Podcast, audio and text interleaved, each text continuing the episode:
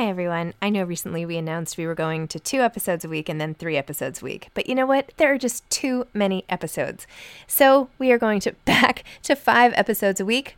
Still a reduction from seven, but there were just too many interviews scheduled, and I didn't want to make all the authors wait for too long. So I hope you can keep up with me. Listen to one a week as you're on your way to work, or on your way home, or putting your kids to bed, or whatever it is you're doing. Moms don't have time to read books now, five times a week. Hey, I'm Ryan Reynolds. Recently, I asked Mint Mobile's legal team if big wireless companies are allowed to raise prices due to inflation. They said yes. And then when I asked if raising prices technically violates those onerous two year contracts, they said, What the f are you talking about, you insane Hollywood ass? F- So to recap, we're cutting the price of Mint Unlimited from $30 a month to just $15 a month. Give it a try at mintmobile.com slash switch. $45 upfront for three months plus taxes and fees. Promo for new customers for limited time. Unlimited more than 40 gigabytes per month. Slows. Full terms at mintmobile.com. Wow. Nice. Yeah. What you're hearing are the sounds of people everywhere putting on Bombas socks, underwear, and t-shirts made from absurdly soft materials that feel like plush clouds. Yeah, that plush. And the best part? For every item you purchase, Bombas donates another to someone facing homelessness. Bombas. Big comfort for everyone. Go to bombas.com slash ACAST and use code ACAST for 20% off your first purchase. That's bombas.com slash ACAST. Code ACAST. Millions of people have lost weight with personalized plans from Noom, like Evan, who can't stand salads and still lost 50 pounds. Salads, generally, for most people, are the easy button, right? For me, that wasn't an option. I never really was a salad guy. That's just not who I am. But Noom worked for me. Get your personalized plan today at Noom.com. Real Noom user compensated to provide their story. In four weeks, the typical Noom user can expect to lose one to two pounds per week. Individual results may vary. Hi, this is Zibby Owens, and you're listening to the award winning podcast, Moms Don't Have Time to Read Books. And speaking of books, I have two of my own books coming out this spring and summer.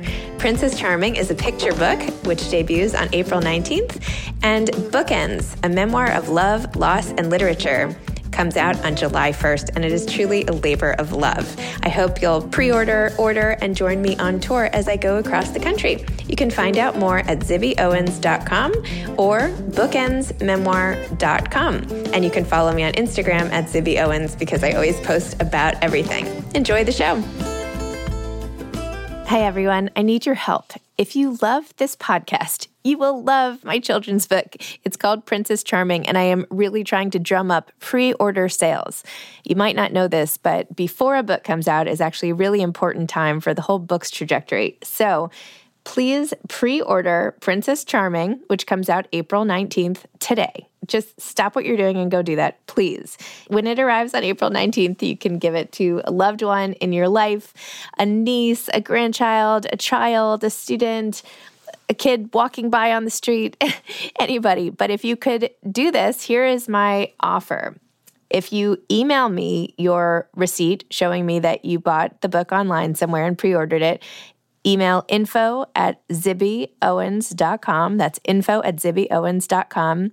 And I will pick 10 people to do a special giveaway project award to from my new bonfire merch store which you should also check out which is um, the zibby owens media bonfire store where you can get all sorts of cool t-shirts and uh, tote bags and author sayings and all sorts of great stuff so what did I say? 10 of you are going to get a special care package of your choice from the Bonfire store. And I will pick at random from all of you who pre order the book. So if that wasn't clear, go pre order Princess Charming. Again, it's called Princess Charming. It's my debut picture book. It's really cute and great, and it's illustrated by Holly Hatam.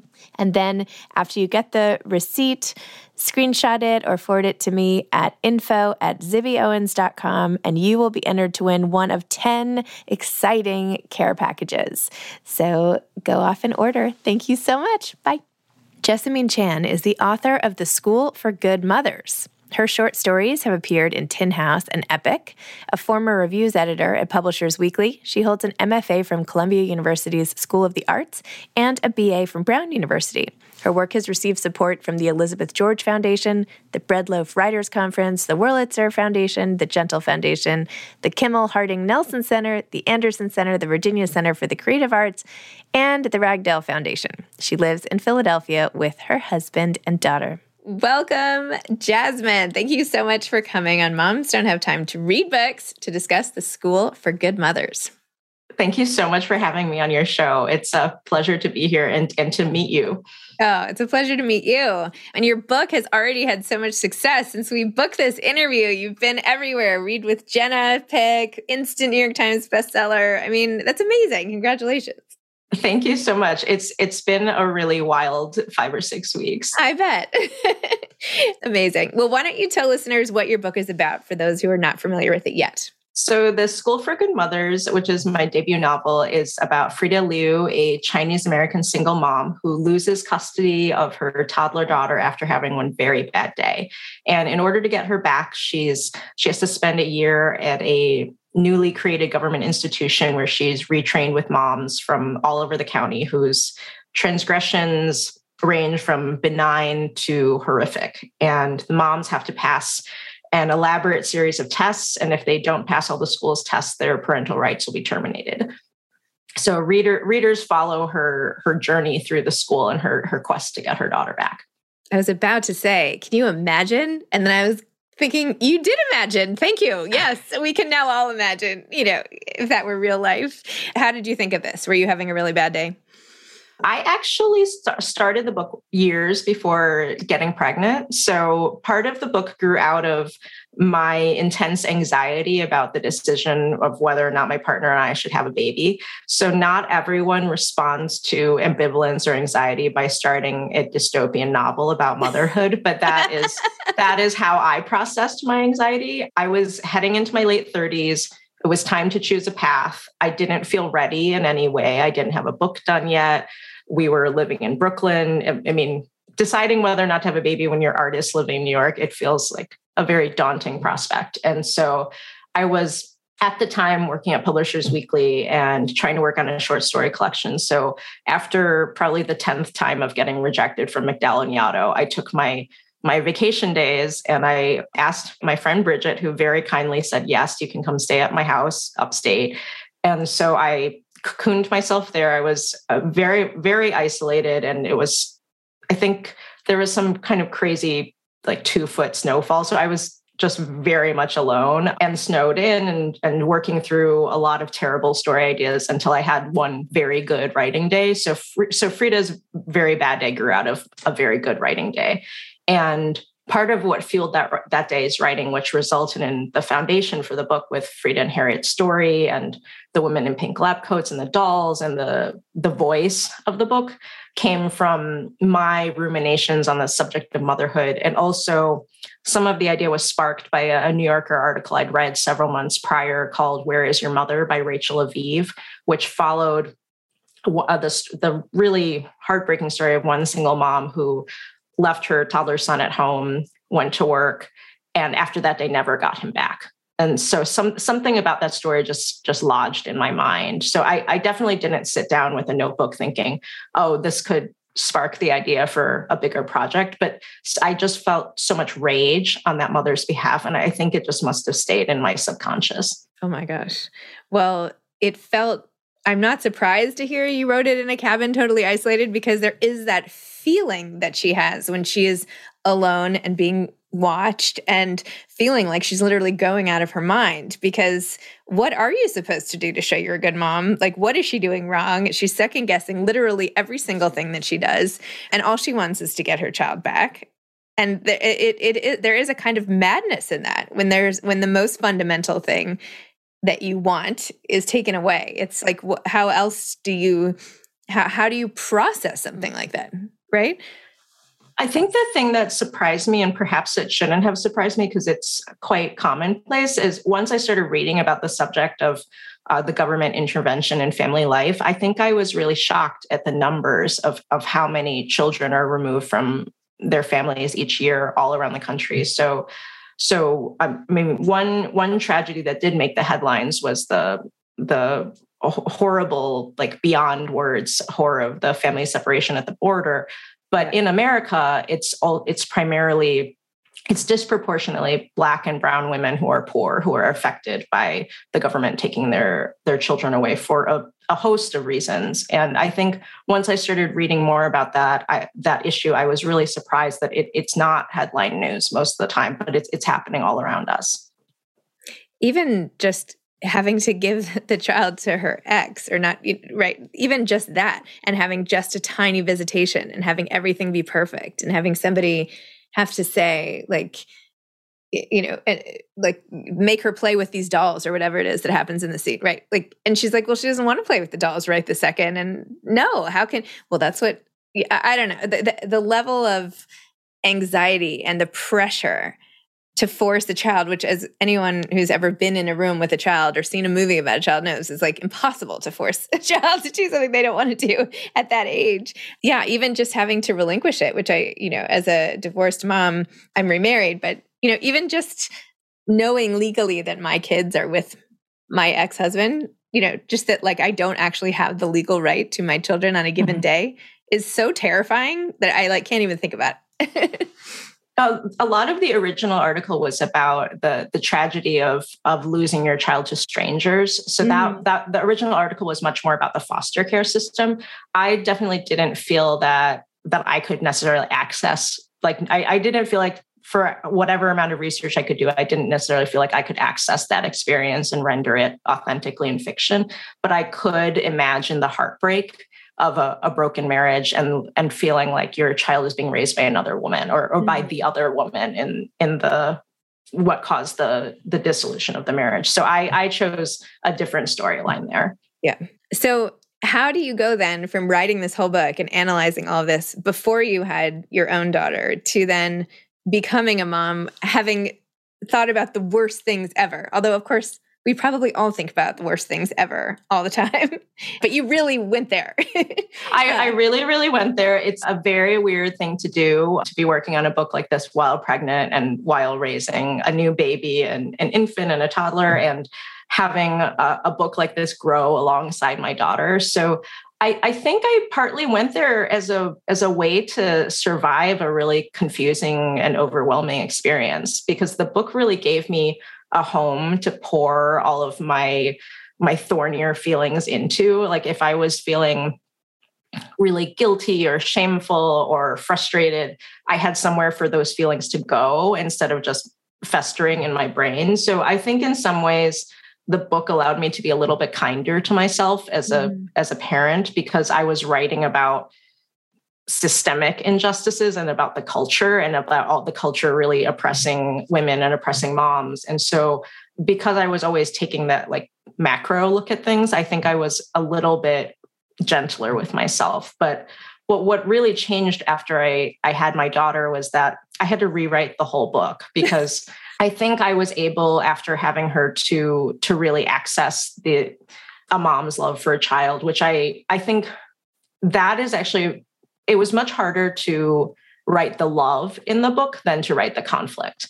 I mean, mm-hmm. to write people fighting or battling or being sad, I my brain goes there much more easily than to write about how much she loves Harriet or how much she loved Gust and even like her love for her own parents. I mean, it, those are somehow for me, maybe it's not this way for all writers, but for me it was harder to access the the tender feelings and to to render them in good prose. and so so I I feel like the the Frida and Harriet relationship really deepened, but I also feel like I had to really simplify the lessons after I had a baby because in the original drafts, the moms were actually running through fire, like escaping from oh actual burning buildings. And and I think I didn't understand that each day's tasks are a gauntlet of emotions. Like I didn't understand like getting teeth brushed, getting the shoes on, getting the jacket on, like each had their own battles. And so so the lessons became much more streamlined and I I added things like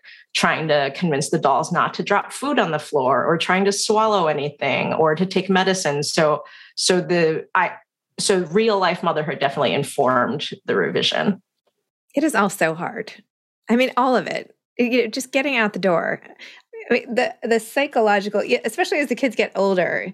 It's like before you could just kind of pick them up, right? If they really didn't want to, you had that option. But my kids are all older now. I, I can't even like lift most of my, my kids anymore. Well, how old are they? I have 14 and a half year old twins, a boy and a girl. And then I have an eight and a half year old and a seven year old. I can pick up the seven year old, but he wouldn't like it. Like I can't pick right. him up and carry him out the door or he'll like throw, you know.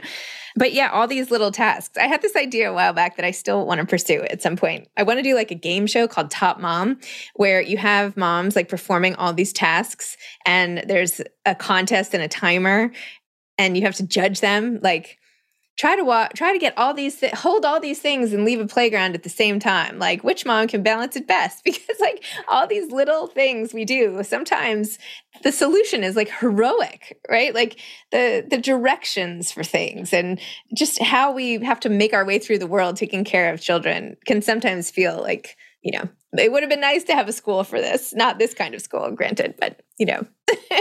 You know I, this is reminding me of a um, my my group text with my mom friends from West Philly. One of them, my my friend Dorit suggested, wouldn't it wouldn't it be something if there was a contest where you pass all these tests and the what you win is a year of free childcare. And she yes. was saying like she was saying like it could be like a hunger game style battle but at the yes. at the end you would get a year of free childcare. And one of my other friends chimed in and said like i would cut you all down like to get to get that year of free childcare.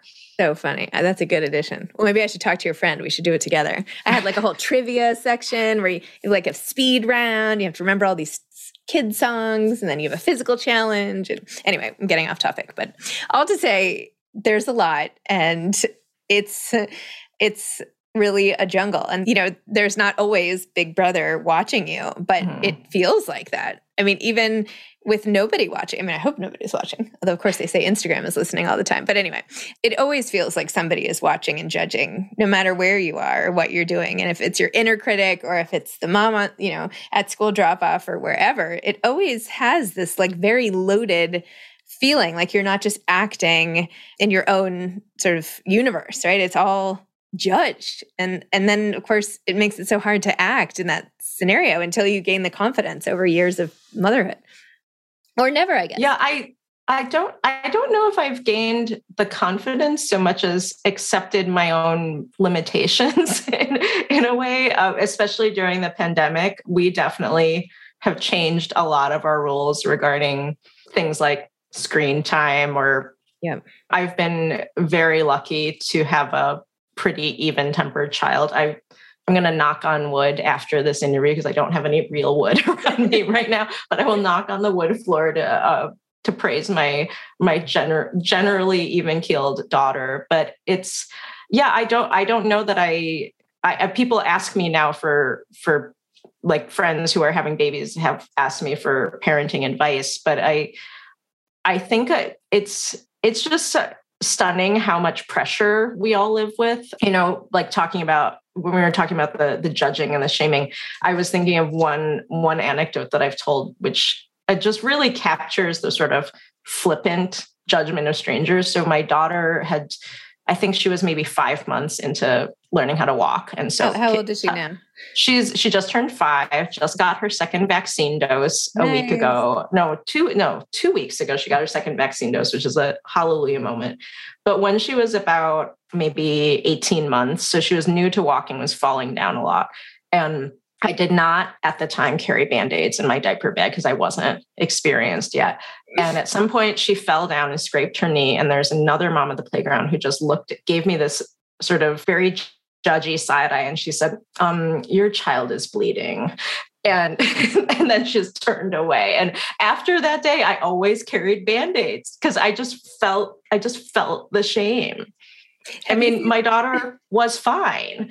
Have you seen the show Pivoting? It's on Fox right now. It was written by a woman named Liz Astrof, who's a good friend of mine. She I met her originally through the show several years ago, and her book was called Don't Wait Up: Confessions of a Stay at Work Mom. Anyway, her show is hilarious, but there was just a scene that I watched last night or two nights ago rather, where one mom is like in the park with the trainer she has a crush on, and he gets mm-hmm. stung by a bee, and she like reaches into her bag and like pulls out like the venom sucker thing and starts like pulling the venom out, and then takes like a superhero band-aid and puts it on him. And you know her daughter's like really old. And anyway it was hilarious. And it yes as a mom you, you, these habits die hard with the band-aids. Anyway watch the show. It's hilarious. Yeah i haven't seen it yet but i i love the idea of that. Yeah it's very fun. A lot can happen in the next three years. Like a chatbot may be your new best friend. But what won't change? Needing health insurance United Healthcare Tri Term Medical Plans are available for these changing times. Underwritten by Golden Rule Insurance Company, they offer budget friendly, flexible coverage for people who are in between jobs or missed open enrollment. The plans last nearly three years in some states, with access to a nationwide network of doctors and hospitals. So, for whatever tomorrow brings, United Healthcare Tri Term Medical Plans may be for you. Learn more at uh1.com. I'm Sandra, and I'm just the professional your small business was looking for. But you didn't hire me because you didn't use LinkedIn jobs. LinkedIn has professionals you can't find anywhere else, including those who aren't actively looking for a new job but might be open to the perfect role, like me. In a given month, over 70% of LinkedIn users don't visit other leading job sites. So if you're not looking on LinkedIn, you'll miss out on great candidates like Sandra. Start hiring professionals like a professional. Post your free job on linkedin.com/people today. Many of us have those stubborn pounds that seem impossible to lose, no matter how good we eat or how hard we work out. My solution is PlushCare. PlushCare is a leading telehealth provider with doctors who are there for you day and night to partner with you in your weight loss journey. They can prescribe FDA-approved weight loss medications like Wegovy and Zepbound for those who qualify. Plus, they accept most insurance plans. To get started, visit plushcare.com slash weight loss. That's plushcare.com slash weight loss. So what are you working on? Are you working on another book or did you write another book after this one or what's what's next? I, I wish I could tell you yes on both counts. We finished the edits last spring and then pretty much immediately headed into into pre-pub land. So so that's where I, I met you for the first time during like some of the early Simon and Schuster events. But I, yes, I think yes. I I think I took the time when I could have started another book and moved to another city. so, so I was living in, in West Philly and we moved back to the Chicago area so that we could live near my parents. It was definitely one of those decisions born out of the pandemic when you don't see your family for 18 months and decide that, okay, I'm going to relocate so that we can see each other. And and so I think I took some of that downtime and just moved us to another place. But I'm I'm really excited to start writing again. I'm right at the moment. I'm launching the book and doing press for the UK, and also uh, just trying to see my daughter more. But I'm I'm excited to to get back to writing fiction soon. But but I, I think I'm probably going to be pretty secretive about the next project because I I tend I tend not to to share too much about stuff that's that's still in process. What do you think the School for Good Fathers would look like? I think it would be a nicer place. I, be, I bet everyone would be a little gentler with the fathers. I I think I envisioned a place where the the fathers are treated uh, more humanely on every front, like more calls home, more respect for their individual autonomy, less less shaming. So I I certainly uh, some elements of the both schools are satirical, but I did want to reflect the the different ways that that our culture treats moms and dads. Excellent. What advice would you have for aspiring authors? Two things. One is to keep going.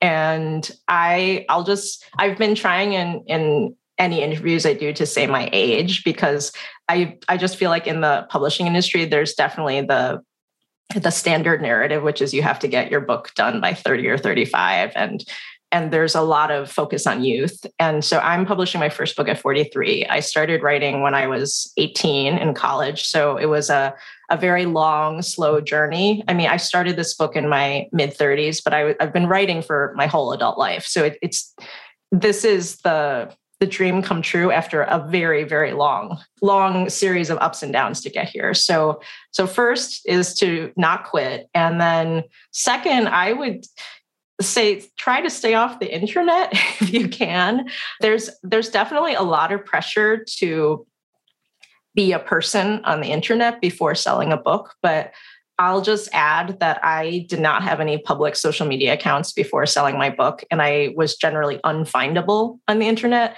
And it's it's not that those conversations didn't come up when I was selling the book to say like, hey, like you have like no foot digital footprint, but I I decided to do that because I knew that I had to protect my writing time, and certainly that's very true for for anyone who's a parent. Is like you have to do you have to do some things differently to just like hold on to the time that you have and the concentration you have so so i definitely found that that like not being publicly on twitter and instagram uh, was was helpful for for my creative life during the the time before selling a book so i i am participating now but i i definitely ignored that for a really long time and did you like how did you did did the agent you get say anything about that? Like, did anybody at, at, any stage tell you to do it differently? You know, I I only so I I literally only had a public Instagram and Twitter account after after right. we sold the book in fall 2019, yeah. and I I didn't start posting much until probably 2020. Um, no one gave me explicit instructions. I think if I if I said like I absolutely can't do this, I, I think that probably would have been an option. I think I I have wanted to contribute to the team effort to yep. get to getting to getting the book out there. But I'm a very private person, and so so interfacing with the world in this way has has been a, a, def, a definitely a really different experience. But it's I'm very grateful for the online community now because I mean launching a book during a pandemic is not super easy and certainly Instagram and Twitter has been a great way to get uh, the, to get the book out and to hear from, also to hear from readers at a time when I'm I'm only doing a handful of in-person events. Do you have any regrets like as a private person and someone who protects their space to then have this be all over the t- like this you couldn't have had a more national introduction to publicity for books right with jenna and everything do you were you ever like oh my gosh maybe this is a mistake or anything like that do you know what i mean like you can't go no, back now. you know, I've had a really charmed launch and I've been lucky in pretty much every single way. So the the amount of publicity the book has gotten has been a very, very fortunate thing. And I I think having worked up to this experience over many years, I think I'm able to to appreciate it and I, I think everyone's been a very respectful of my desire. Like I don't I don't put pictures of my daughter on the internet, and I I totally respect the decisions of parents who do, but that was just a decision that my husband and I made to not share her image publicly and to let her decide that when she's older. I mean, that has taken some effort to, to to say like only sharing photos of her where there's like her little baby feet showing or something like that or like where she's turned away from the camera so like there have been some extra efforts required mm. to maintain privacy for my family but it's yeah i don't think i have any regrets it's been it's definitely been really surreal to launch the book at a time when I've mostly been living in isolation because I mean, early January was a difficult time for everyone, and mm-hmm. especially with my daughter not being fully vaccinated yet, we we just generally didn't see anyone. So I, I've been especially grateful for for the the community and the conversation online because that's that's really the only conversations that that we were having at that at the time of the launch was was on the internet. Do you have a favorite kid show that's like on rotation at your house that you watch or movie or anything? You know, I can tell you what I wish my daughter watched. And she is watching Paw Patrol a lot now, which is driving me a little bit insane. All due respect to the creators of, of Paw Patrol. She I don't know what it is about that show, but she loves it with her whole heart. I really want her to watch Ada Twist Scientist on Netflix, but she is really obsessed with Paw Patrol. And I I think the thing that we found recently to make the screen time a little bit better is you can turn the the dubbing on in Mandarin. so oh wow. So she's actually she's actually attending a Mandarin immersion Montessori, which we're very thankful to to have the opportunity to send her to and it turns out on netflix you can turn on like a variety like you can turn on spanish you can turn on mandarin like i think there's several other languages too. So all the kids shows can be like you can play them in another language. So that that softens the blow of some of the cartoons. But i love molly of denali on pbs kids but she's she's lately decided that she's over pbs kids even though we're we're trying really hard to get it back into the rotation I've been pushing Ada Twist too, and we love those books, but they're just not into it right now. But they will. She will grow out of Paw Patrol. It's like so perfect for one age, and then they get a little older, they just grow right out of it. So what what do you transition them to? I don't know. They kind of find I, my kids sort of found it. I don't know how because we're like all here on Netflix, but I don't remember what because now my daughter is like almost nine, so we've like we're like four shows out. I think Octonauts was right around there. Maybe that came right after Paw Patrol. A little more. I don't know. We we know that the minute she starts to read, she's not going to talk to us anymore. So we're trying to just enjoy this this period, this remaining half year before she starts learning to read when when she still wants to to hang out with us because i she she's very ready and she's very eager and i think once that skill is learned like there's going to be very little like hanging out time with us awesome i mean not awesome but funny anyway all right Jessamine, thank you. This has been a pleasure. Congratulations again. And I hope you find the time and space you need to to go back to your writing, which you love. And I'm just so excited for you after all these years that you got the whole like dream come true scenario. So it, it has really been a dream come true. And thank you so much for having me on the show today. My pleasure. All right. Take care. Bye-bye. Bye. Thanks for listening to this episode of Moms Don't Have Time to Read Books. Don't forget to follow me on Instagram at Zibby Owens and at Moms Don't Have Time to Read Books. Also, sign up for my newsletter at zibbyowens.com and sign up for my virtual book club and meet lots of authors on Zoom every other week. Thanks so much to Steve and Ryan at Texture Sound for the sound editing. And thank you to Morning Moon Productions for providing this fantastic intro and outro music.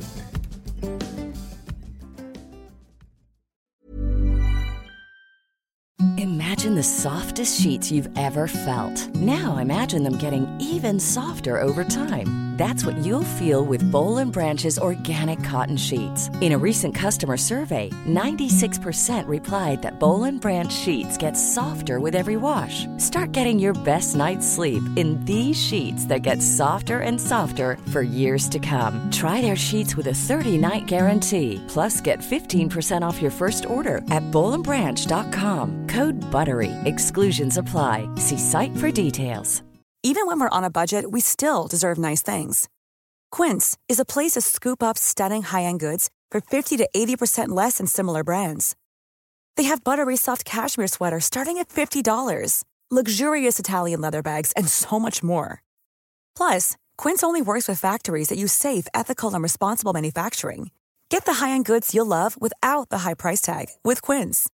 Go to quince.com slash style for free shipping and 365-day returns. Hi, I'm Daniel, founder of Pretty Litter. Did you know cats tend to hide symptoms of sickness and pain? I learned this the hard way after losing my cat, Gingy. So I created Pretty Litter, a health monitoring litter that helps detect early signs of illness by changing colors, saving you money and potentially your cat's life. Pretty Litter is veterinarian developed, and it's the easiest way to keep tabs on your fur baby's health right at home. Go to prettylitter.com and use code ACAST for 20% off your first order and a free cat toy. Terms and conditions apply. See site for details.